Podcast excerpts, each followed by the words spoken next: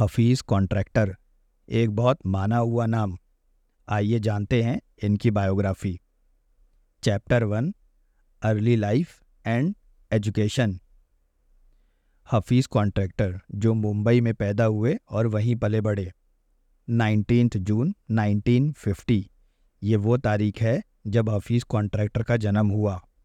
और बहुत छोटी सी उम्र में इन्होंने ये जान लिया कि इनका जो इंटरेस्ट है मीन्स रुचि वो आर्किटेक्चर में है। देखिए, जीवन में बहुत छोटी छोटी चीज़ों से और लाइफ इवेंट से आप ये पता लगा सकते हैं कि आप किसमें रुचि लेते हैं।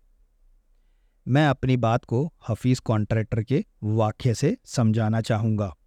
एक दिन की बात है, वो अपने कज़न के ऑफ़िस में गए हुए थे, जो बाय प्रोफेशन आर्किटेक्ट थे।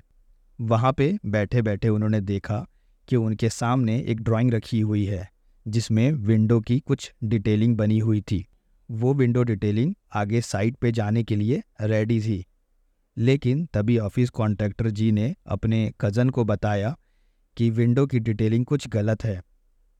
इसमें जो ड्राइंग बनी हुई है, उसके अकॉर्डिंग तो विंडो कभी ओपन होगा ही नहीं। और इस बात की पुष्टि करते हुए उनके कज़न एकदम से चौंक गए कि उन्हें ये कैसे पता चला। इस बात से उनके कज़न तो इम्प्रेस हुए ही, लेकिन साथ साथ हफीज़ कॉन्ट्रैक्टर खुद से भी बहुत प्रभावित हुए। उन्होंने ये ठान लिया कि वो आर्किटेक्चर फ़ील्ड ही चूज़ करेंगे और इसी फ़ील्ड में अपना कैरियर देखेंगे। तो जैसा कि मैंने आप लोग से कहा कि आप अपनी लाइफ में छोटे छोटे इवेंट से खुद के बारे में जान सकते हैं। काम वो कीजिए जिसमें आपकी रुचि हो। आपकी जानकारी के लिए बता दूँ कि हफीज़ कॉन्ट्रैक्टर ने अपनी बैचलर ऑफ़ आर्किटेक्चर की डिग्री एकेडमी ऑफ़ आर्किटेक्चर, जो मुंबई में है, वहाँ से की थी।